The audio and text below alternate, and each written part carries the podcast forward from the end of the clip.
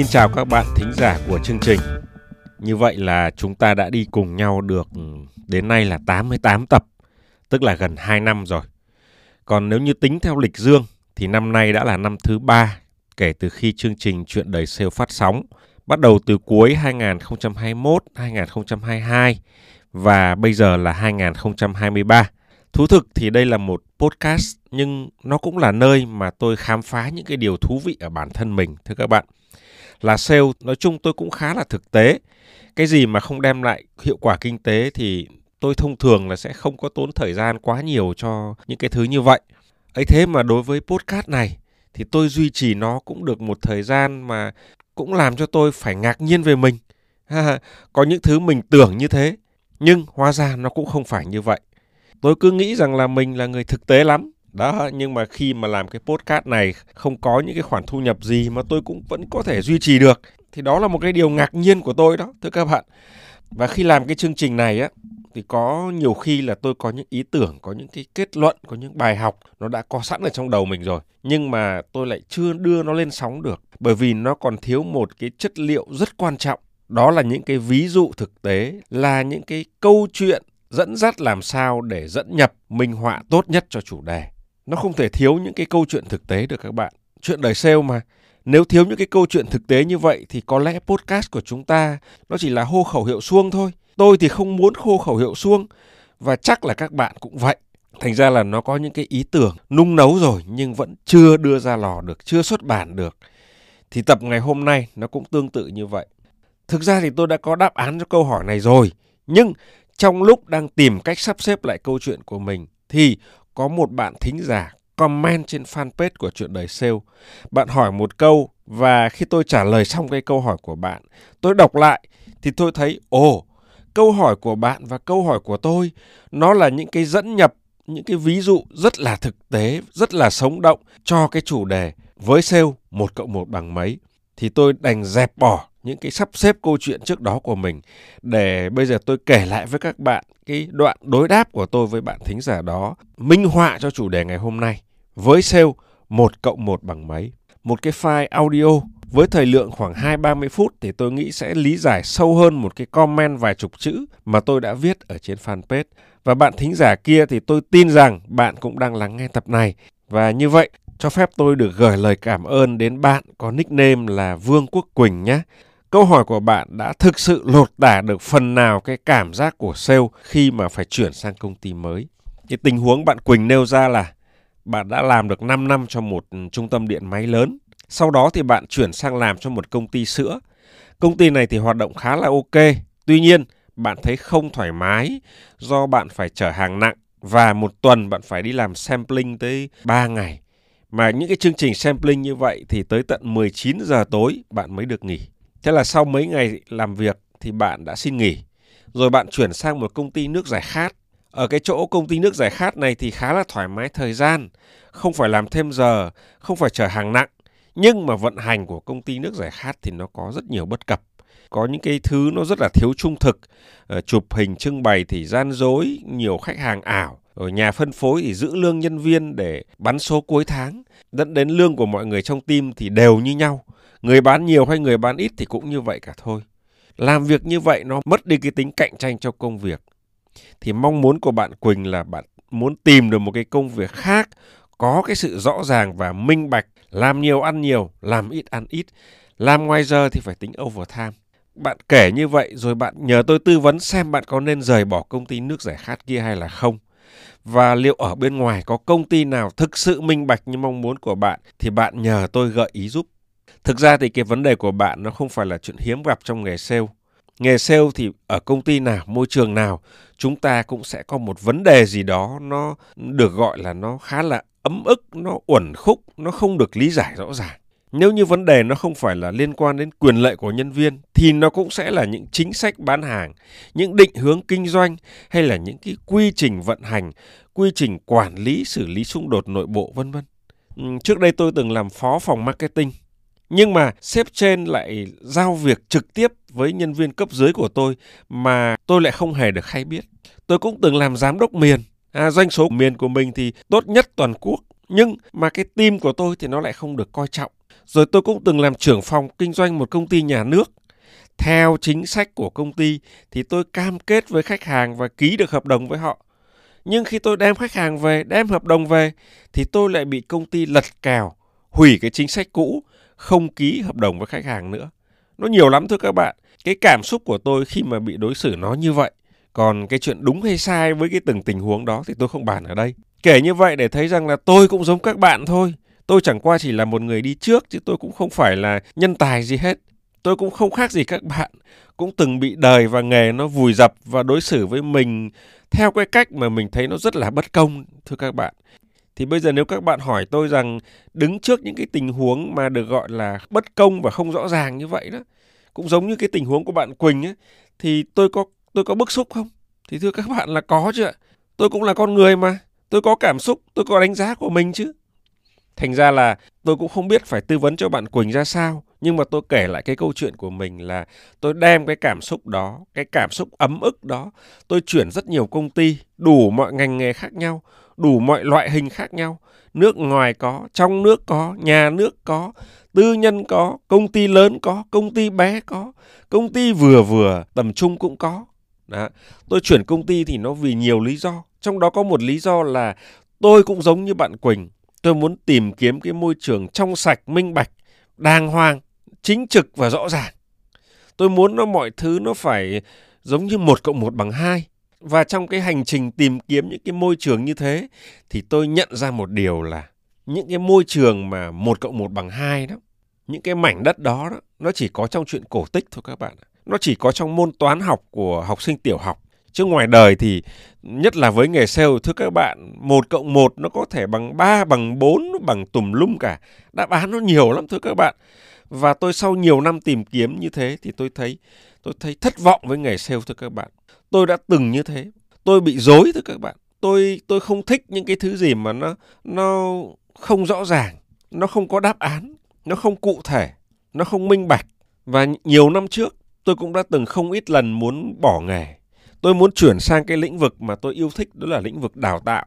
Tôi đi phỏng vấn nhiều lắm và nhà tuyển dụng nào thì cũng khuyên tôi là thôi em đừng làm đào tạo nữa, em nên quay trở về với cái nghề sale của mình đi. Cái chất sale của em nó nó nó không giấu được nó lồ lộ ra ngoài luôn. Mà cái chất như vậy mà nó bỏ thì nó uổng lắm em ạ. Nhà tuyển dụng nào cũng khuyên tôi như vậy hết. Tôi đã phải suy nghĩ về cái mớ bòng bong không rõ ràng của nghề sale để tôi tìm cách tôi lý giải nó bởi vì tôi nghĩ rằng thưa các bạn cái gì nó cũng phải có nguyên nhân. Sự dối rắm mà theo mình nó là không minh bạch đó nó cũng phải có nguyên nhân ở đâu đó. Mình mà không rõ cái nguyên nhân đó thì thưa các bạn là mình làm việc mình cứ stress hoài thôi. Và tôi đã đi tìm kiếm cái nguyên nhân ấy nhưng cũng tìm hoài không ra. Đó, thưa các bạn tôi cũng chăn trở lắm. Cuối cùng thì có một cái giai đoạn trải nghiệm của tôi trong nghề. Nó đã bất ngờ dẫn tôi đến cái đáp án dẫn tôi đến cái câu trả lời cho cái sự rối rắm của nghề sale à, một cái đáp án rất là bất ngờ. Và cái giây phút mà tôi ngộ ra cái điều đó thì nó nó thú vị lắm thưa các bạn. Nó giống như là cái khoảnh khắc mà mặt trời nó lộ ra sau ngọn núi ấy, thưa các bạn. Mới một tích tắc trước đó thôi thì xung quanh mình nó là bóng đêm là mờ ảo không nhìn thấy cái gì rõ ràng hết. Nhưng chỉ một tích tắc sau khi mặt trời nó ló lên thì mọi thứ nó trở nên hết sức là rõ ràng. Mình có thể lý giải được hết mọi chuyện tôi hình tượng hóa cái phát hiện của mình lên như vậy để các bạn có thể hình dung và sau đây thì tôi xin được phép mời các bạn cùng tôi theo dõi cái hành trình tìm kiếm ra cái chân lý ấy nhé.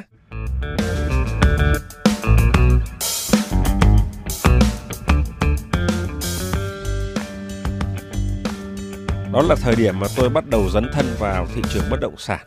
Tôi tiếp cận thị trường bất động sản ở cái góc độ bụi bặm nhất ngoài đường chứ không phải là ở trong các công ty, các tập đoàn nơi các bạn mặc áo vest, nơi các bạn ngồi máy lạnh, nơi các bạn tư vấn trong một cái môi trường nó rất là chuyên nghiệp.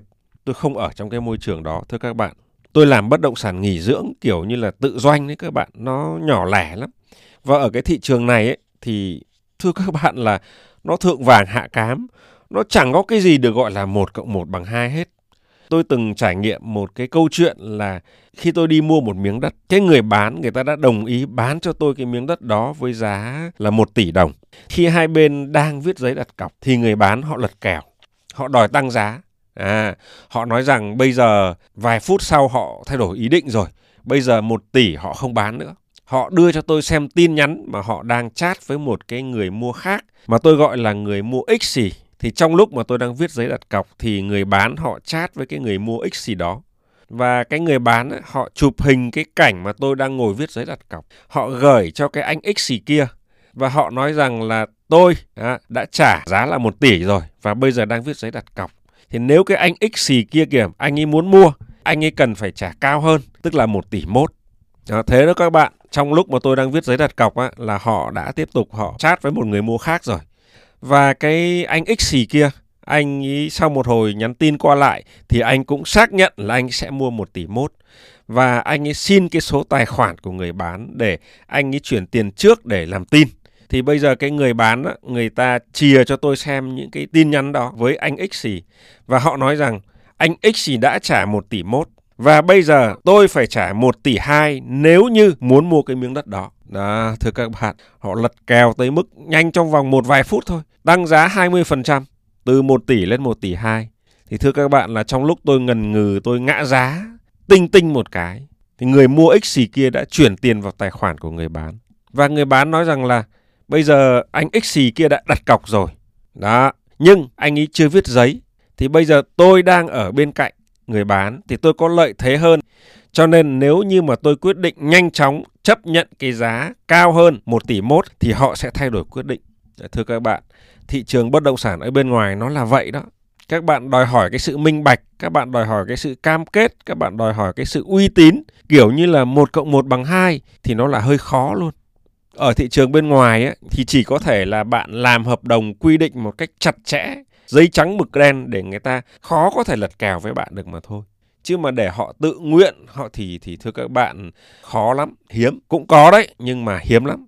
Thưa các bạn là cái miếng đất đó, đó thì cá nhân tôi rất là thích. Cho nên thực ra là nếu như có trả một tỷ hai thì tôi cũng chấp nhận được.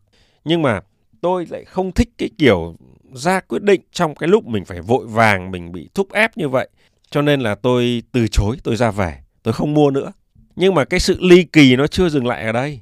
Một tuần sau, bởi vì tôi vẫn rất kết cái miếng đất đó, cho nên tôi nhờ một người quen của tôi đóng vai là một người mua thì liên hệ ngược trở lại với cái người bán đó xem miếng đất đó đã đã bán chưa, đã ký sang tên chuyển nhượng chưa. Thì ra là nó vẫn còn thưa các bạn, họ chưa bán được. Vậy thì tôi mới đặt câu hỏi là vậy cái thương vụ chuyển tiền đặt cọc mà tôi chứng kiến một tuần trước đó nó là như thế nào? Không lẽ chẳng lẽ cái anh X gì kia anh ấy lại chịu mất tiền đặt cọc? Tôi rất là tò mò thưa các bạn. Tôi mới nhờ người quen của mình đến nhà cái người chủ nhà đó để tìm hiểu sự việc. Thì cái sự thật nó là một cái điều gây chấn động thưa các bạn. Thực ra trên đời này ấy, không có cái anh X gì nào hết á. Anh X gì đó thực chất là một người trong tim của người bán. Họ gian dựng, họ tự nhắn tin với nhau rồi họ gian dựng chuyển khoản. Kiểu như là tay trái chuyển tiền cho tay phải đó họ thấy tôi rất thích cái miếng đất đó cho nên họ tìm cách tăng giá mà thôi. Họ không ngờ là mặc dù tôi rất thích nhưng cuối cùng thì tôi lại lật kèo tôi không mua nữa. Và cuối cùng thì miếng đất ấy vẫn còn họ không thể bán được cho tôi. Kiểu như là họ già néo đứt dây ấy. kinh khủng ha thưa các bạn. Tới mức vậy đó. Thì thưa các bạn là một mặt trong kinh doanh ấy, cá nhân tôi tôi rất kỵ cái cách làm này. Nó nó có cái gì đấy nó không đàng hoàng nó hơi thất đức nó không tử tế lắm nó không lành mạnh và tôi cũng không khuyến khích những cái hành vi tương tự như vậy. Nhưng đấy là một mặt. Mặt khác tôi hiểu rằng là mình đang sống ở trong một cái thế giới nó không chuẩn nó không hoàn toàn bằng phẳng. Nơi mà cái sự minh bạch sự chính trực sự đàng hoàng nó là rất xa xỉ. Một cộng một không phải lúc nào cũng bằng hai. Tôi hiểu rằng mình đang ở trong một cái cái thế giới đó. Đấy là câu chuyện thứ nhất. Câu chuyện thứ hai là tôi chứng kiến rất nhiều những cái trường hợp các bạn môi giới ấy, thì thưa các bạn là bây giờ giả sử các bạn là người mua nhà đi, các bạn muốn mua một căn nhà hoặc là các bạn thuê nhà hoặc là thuê mặt bằng để kinh doanh đi mà các bạn sử dụng thông qua người môi giới. Giả sử như là môi giới, họ nói cái nhà này là bạn muốn mua thì phải trả 2 tỷ, người bán người ta phát giá 2 tỷ. Tôi lấy ví dụ như vậy. Thì bạn có tin cái giá 2 tỷ kia nó là đúng của cái nhà đó hay không? giá của cái nhà đó có chính xác là 2 tỷ không? Thường thì bạn sẽ không tin, đúng không ạ? Bởi vậy cho nên người môi giới kia mới đưa cho bạn cái số điện thoại của chủ nhà. Thì bạn sẽ gọi điện cho chủ nhà để kiểm tra lại cái thông tin đó. Thì chủ nhà cũng xác nhận, cũng confirm với bạn là đúng. Cái nhà đó là họ bán với giá 2 tỷ. Y chang như lời của bạn môi giới nói. Và bây giờ thì bạn tin rồi đúng không? Chủ nhà đã xác nhận rồi còn gì nữa. Ông ấy là người bán, giá gốc ông ấy phát ra. Ông ấy nói với bạn như vậy đúng quá rồi còn gì. Đúng không ạ? Nhưng bình tĩnh, chưa hẳn là như vậy đâu thưa các bạn. Hoặc là các bạn là người có kinh nghiệm, hoặc là các bạn có đầu óc phân tích một chút. Chịu khó phân tích một chút thì các bạn sẽ thấy là người môi giới và người chủ nhà họ có chung một lợi ích khi bạn xuống tiền mua cái căn nhà đó. Bạn phải hiểu như vậy. Và khi hai người đó có chung lợi ích với nhau thì họ hoàn toàn có thể phối hợp với nhau, thống nhất với nhau trong cái phát ngôn về giá bán với bạn. Hay nói cách khác là họ có thể có động cơ để dựng lên một vở kịch về giá bán với bạn. Còn giá gốc của nó có thể là thấp hơn, thưa các bạn, 1 tỷ 6, 1 tỷ 7, 1 tỷ 8, không biết. Nếu như bạn mua thì hai người họ sẽ chia nhau cái khoản tranh lệch ấy. Chuyện này nó cũng tương đối phổ biến ở các thị trường bất động sản tự do. Nó gọi là hiện tượng kê giá của môi giới đó thưa các bạn. Và bạn là người mua, bạn rất khó để biết được đâu là giá gốc của căn nhà. Hơi khó đấy. Nhưng thực ra nó vẫn có cách. Cách nào thì để tập khác tôi nói, không nó lại lan man cái chủ đề ngày hôm nay nó không phải là chuyện phát hiện ra giá gốc. Mà chủ đề ngày hôm nay cái ý của tôi muốn nói ở đây là ngay cả khi mọi thứ nó tưởng như là 1 cộng 1 bằng 2 nhưng con số 2 đó, cái đáp án đó nó lại không phải là do 1 cộng 1, mà có thể là 1 cộng 0 hoặc 1 cộng 3. Đó, thị trường nó vậy. Thế giới chúng ta đang sống nó là như vậy thưa các bạn. Ở trong cái nghề này, đôi khi cái đáp án mà nó rõ ràng quá, nó lại làm cho tôi nghi ngờ. Cái thế giới nó lộn xộn, nó không minh bạch mà tự nhiên nó lại có một cái con đường, nó lại có một cái cái đáp án mà nó lại rõ ràng, nó lại minh bạch quá đỗi mà nó lại đẹp đẽ như thế thì có lẽ chúng ta cần phải cẩn thận. Tại vì thông thường á, con đường đẹp đẽ nhất, con đường rõ ràng nhất thường là con đường để chui vào bẫy mà một ai đó đã gây ra và chờ bạn chui vào. Thì khi mà tôi nhận ra cái sự thật như vậy ở trong cái thế giới kinh doanh, nhất là cái thế giới kinh doanh bất động sản của tôi đó, thì tôi tôi bị stress thưa các bạn. Tôi không hiểu người ta tại sao có thể răng bẫy nhau ở khắp nơi như vậy. Ngay cả những cái hội thảo với những người được gọi là ừ, tương đối là high level, những speaker hàng đầu, những hội nhóm doanh nhân này nọ. Khi mà tôi tham gia những cái chương trình như vậy, nếu như mà tôi lắng lại một chút, thì tôi đều nhận thấy người ta nói đều có cái chủ đích để răng một cái bẫy nào đó để chờ cái nạn nhân chui đầu vào. Tôi stress thưa các bạn, giá trị của tôi nó không cho phép chấp nhận cái sự thật như vậy ở trong cái nghề nghiệp của mình. Rồi tôi nhận ra rằng thực ra trước giờ mình cũng răng bẫy mà. Mình răng mà mình không nhận ra là mình đang răng thôi. Mình cũng là sale, mình cũng bán hàng mà. Kể cả những người không là sale thì họ cũng đang bán một cái gì đó. Ít nhất là họ đang bán cái sức lao động của họ cho một ông chủ nào đấy. Có đúng không nào?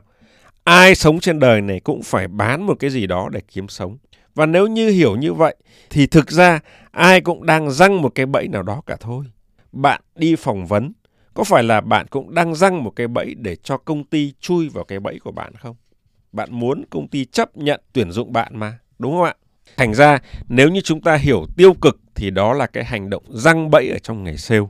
Nhưng theo cái lối nghĩ tích cực thì đó là cái giá trị mà bạn muốn đem tới cho khách hàng. Bạn muốn khách hàng chấp nhận giải pháp của bạn, chấp nhận cái sản phẩm và dịch vụ của bạn. Chứ nó cũng không phải là bẫy, nó không phải là lừa đảo cái gì ở đây hết mà cứ cho nó là bẫy đi rồi thì thực ra ai cũng răng bẫy cả nếu như chúng ta gọi nó là bẫy ok rồi chấp nhận là ai cũng đang răng một cái bẫy nào đó nhưng mà ngược lại thì chúng ta ai cũng có nhu cầu để chui vào bẫy của một người khác. Có đúng không nào? Khi mà bạn đã chấp nhận mua một cái gì đó ở trên đời này tức là bạn đang chui vào một cái bẫy của người bán đúng không ạ? Mà thực ra bạn sống ở trên đời này có khi nào bạn không mua cái gì không? Không thể. Tôi có nhu cầu mua đất bạn có nhu cầu mua nhà, chưa nói là những cái thứ vật dụng sinh hoạt phí hàng ngày. Bất chấp cái thị trường cho dù nó là không minh bạch, nó là không rõ ràng thì chúng ta vẫn cứ mua, chúng ta vẫn cứ chấp nhận nó, đúng không ạ?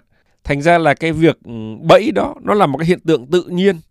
Và trong cái hiện tượng tự nhiên này thì người ta nghĩ, người ta nói, người ta làm, người ta hành động vì lợi ích bản thân của người ta. Tôi nhắc lại, người ta nghĩ, người ta nói, người ta làm, người ta hành động vì lợi ích bản thân của người ta. Người bán muốn bán giá cao, người mua muốn mua giá thấp và người môi giới thì muốn tối đa hóa cái lợi ích của mình. Ai cũng đặt cái lợi ích cá nhân của mình lên hàng đầu hết. Bạn có thể nói, có thể nhận xét là ừ, cái kết luận của tôi có thể là do tôi tiếp xúc thị trường bất động sản trong một cái thị trường nhỏ lẻ manh mún và tự doanh. Thì có lẽ nó như vậy chứ còn ở trong cái môi trường ở những cái tập đoàn lớn thì nó không như vậy. Nếu như bạn nói như vậy thì có thể đúng nhưng nó không phải là bản chất vấn đề. Tôi lấy một cái ví dụ thực ra hiếm khi tôi nói tên một công ty cụ thể hay lấy một cái cái cái thương hiệu cụ thể nhưng ở trong cái trường hợp này để cho các bạn dễ hình dung vì cái mục đích để các bạn hiểu cái ý của tôi thì tôi đành lấy một cái ví dụ về một tập đoàn đó là Novaland Novaland thì thưa các bạn tôi không cần phải nói nữa. Ở Việt Nam mình nói về bất động sản, nói về chung cư thì có mấy doanh nghiệp được như Novaland không? Thế nhưng mà thưa các bạn, khi Novaland họ gặp khó đó, họ buộc phải giảm giá 50% đối với những cái biệt thự hạng sang của họ để họ lấy cái dòng tiền về. Họ giảm giá tới 50% luôn thưa các bạn. Thử hỏi là những người mua trước đó họ đã phải mua 100% giá gốc thì họ có bị thiệt hại không? Và Novaland quyết định giảm giá như thế. Novaland có nghĩ đến lợi ích của khách hàng không? Thưa các bạn, một cái căn biệt thự khoảng 10-15 tỷ, mình mua khoảng 10-15 tỷ, ngay ngày mai chủ đầu tư họ phá giá còn một nửa. Tự nhiên bạn mất khoảng 5-7 tỷ ra ngoài đường ngay lập tức. Bạn có bức xúc không? Thưa các bạn, doanh nghiệp nào cũng thế cả. Khi họ mạnh mẽ thì họ sẽ vì lợi ích của khách hàng. Mà thực ra khi mà họ mạnh thì họ cũng chẳng bao giờ tiếc vài đồng xu lẻ để phải làm tổn hại đến danh tiếng của họ. Thực ra là về mặt bề ngoài thì họ vì lợi ích khách hàng, nhưng thực chất là họ vì lợi ích của họ trước. Thử hỏi là nếu như uy tín của họ không hề bị suy xuyển, thì chắc chắn một xu lẻ họ cũng không mất. Đúng không ạ? Chắc chắn luôn. Họ chỉ vì họ thôi mà. Đó là lúc họ mạnh. Thế còn bây giờ lúc đang yếu. Novaland trong lúc khủng hoảng, thì họ phải cứu họ trước chứ họ phải ưu tiên cái lợi ích của họ lên hàng đầu, đúng không nào họ không thể vì cái sự minh bạch, vì cái sự đàng hoàng, vì cái sự chính trực mà lại không có dòng tiền trở về công ty mà Novaland nó là một cái doanh nghiệp ở bên ngoài. Ngay cả ở Việt Nam này một cái thể chế lớn nhất chúng ta tin tưởng vào nó nhất nhưng nó cũng thế thôi. Thưa các bạn nhà nước ấy, cái thể chế đó nó chính là nhà nước đó. Quay về cái thị trường bất động sản thì tôi kể với bạn câu chuyện thế này. Tôi không muốn đi lan man những cái câu chuyện về chính trị mà tôi nói với những câu chuyện về kinh tế về sale về thị trường. Thì tôi kể một cái trải nghiệm của mình là tôi mua một cái miếng đất giá 1,5 tỷ thì cái miếng đất đó nó có sổ đỏ đầy đủ. Thì tôi và người bán ra phòng công chứng để ký kết hợp đồng đầy đủ. Ký hợp đồng xong thì cái miếng đất đó về mặt pháp lý là đã đứng sang tên tôi rồi. Cho nên tôi chuyển hết tiền cho người bán. Thì đúng rồi, đúng không các bạn? Quy trình mua bán bất động sản nó như vậy. Ký công chứng xong là phải chuyển hết tiền. Đó là chuyện đương nhiên. Sau khi ký công chứng xong, nó còn một cái bước là tôi phải nộp cái hồ sơ đó vào văn phòng đăng ký đất đai để sang tên để người ta in cái tên lên cái sổ đỏ đó khi tôi nộp cái sổ đỏ đó vào trong văn phòng đăng ký đất đai thì tôi mới biết rằng là cái sổ đỏ này là cái sổ đỏ bị cấp sai quy trình và sổ đỏ này nó là thuộc diện phải thu hồi thưa các bạn Bây giờ tiền thì đã trả hết cho người bán rồi, nhưng không thể sang tên được cho mình. Tôi nói cái pha này là tôi mắc nỡm với nhà nước đó luôn. Sổ là sổ thật, chữ ký và dấu má là thật của cơ quan nhà nước do nhà nước phát hành. Bản chất của sổ đỏ thì nó là một cái tờ giấy xác nhận quyền của chủ đất. Nhà nước đứng ra xác nhận cái quyền này của chủ đất và nhà nước thu phí cho cái việc xác nhận ấy. Tiền thì nhà nước thu rồi, nhưng bây giờ nhà nước lại nói là cái sổ đó cấp sai quy trình mà dân đen ở bên ngoài thì sao biết được cái quy trình ấy? Nhà nước không hề công bố rằng cái sổ này là thuộc diện phải thu hồi. Mà đúng ra có thu hồi đi chăng nữa thì nhà nước phải làm một cách miễn phí cho người dân. Thế nhưng mà thưa các bạn trong cái tình huống này tôi phải bỏ thêm tiền ra, tôi phải lạy lục, tôi phải chờ đợi rất nhiều thời gian đi lên đi xuống để yêu cầu ông nhà nước ông ấy sửa lại cái sai của chính ông ấy tạo ra. Đó. Thưa các bạn, một cái thể chế lớn nhất ở Việt Nam mình là nhà nước đó. Tôi không biết ở các quốc gia khác thì như thế nào. Tôi không có ý định so sánh. Nhưng thưa các bạn là có những cái tình huống ngay cả ông nhà nước đó cũng không có minh bạch, không có rõ ràng, không có một cộng một bằng hai đâu. Họ cũng vì lợi ích của họ cả thôi. Họ làm sai nhưng họ đâu nhận. Đúng không ạ? Thế thì bây giờ quay trở lại cái câu hỏi của bạn thính giả tên là Quỳnh đặt ra từ đầu tập đó. Thì vì sao ở công ty sữa bạn phải chở hàng? Bạn phải làm sampling overtime mà mà bạn không được trả thêm thu nhập.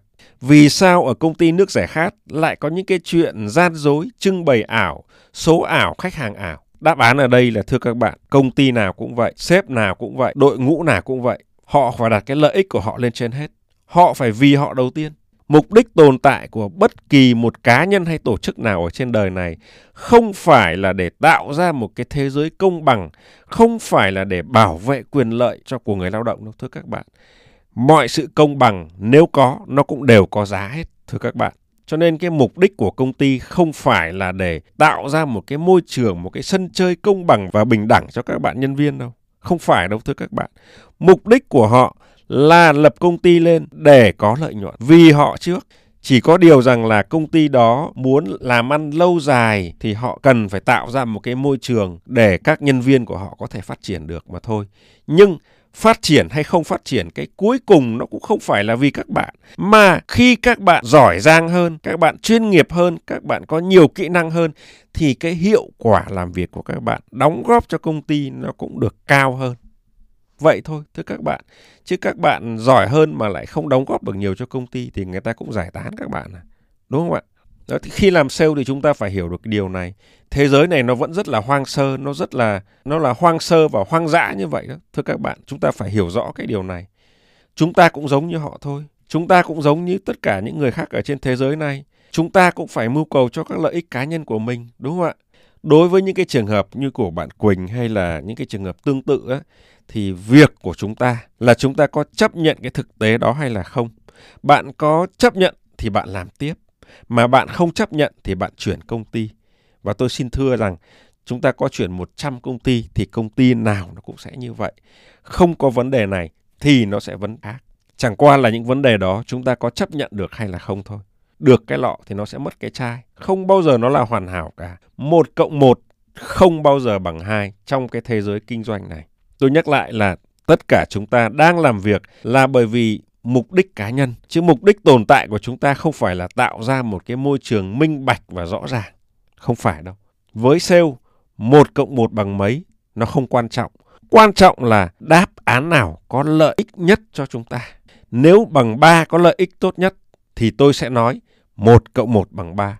Còn nếu như bằng không là lợi nhất, thì chúng ta sẽ nói một cộng một bằng không. Và khi hiểu ra điều này thì tôi đã thực sự sáng tỏ. Tôi không còn stress nữa. Tôi hiểu bản chất cái thế giới này nó đang vận hành. Và quan trọng hơn, trước khi bắt đầu một thương vụ thì tôi tìm cách tìm đáp án từ phía đối tác. Nếu như với họ 1 cộng 1 bằng 3 và tôi cũng là bằng 3 hoặc là bằng 2,9 hoặc 3,1 gì đó, nó gần gần xung quanh cái con số 3 đó, thì chúng tôi có chung lợi ích. Và như thế, chúng tôi có thể cộng tác làm ăn được. Còn nếu như đáp án của họ bằng 3, còn tôi lại 1 cộng 1 bằng 1 thì chúng ta quá xa nhau. Đó không phải là một cái thương vụ hay, đúng không ạ? Và khi hiểu ra cái điều đó thì tôi ngừng làm nhà toán học, tôi ngừng trở thành một nhà đạo đức học. Tôi không còn cố sức phải chứng minh 1 cộng 1 bằng 2 nữa. Thay vào đó thì tôi tìm kiếm cái sự tương đồng về lợi ích từ phía đối tác. Tôi biết rằng cái chia sẻ của tôi nó có thể làm cho một số bạn bị sốc nhưng tôi cũng rất hy vọng rằng cứ từ từ, thưa các bạn các bạn chưa cần phải đồng ý với tôi ngay ngày hôm nay. Nhưng các bạn cứ làm việc đi, cứ thấm đi, cứ trải nghiệm đi, cứ suy nghĩ đi, cứ chiêm nghiệm đi thì các bạn sẽ thấy. Tôi hy vọng rằng cái chia sẻ của tôi sẽ có thể chiếu rọi được phần nào trong cái sự phát triển của các bạn. Tôi rất hạnh phúc về điều này và tôi biết ơn các bạn thính giả, đặc biệt là bạn quỳnh rất nhiều trong tập này. Tuần sau 7 giờ sáng thứ bảy chúng ta sẽ vẫn gặp nhau như thường lệ nha các bạn. Chủ đề của tuần sau sẽ là Bạn có dám bật xếp không? Còn bây giờ, xin chào và hẹn gặp lại các bạn.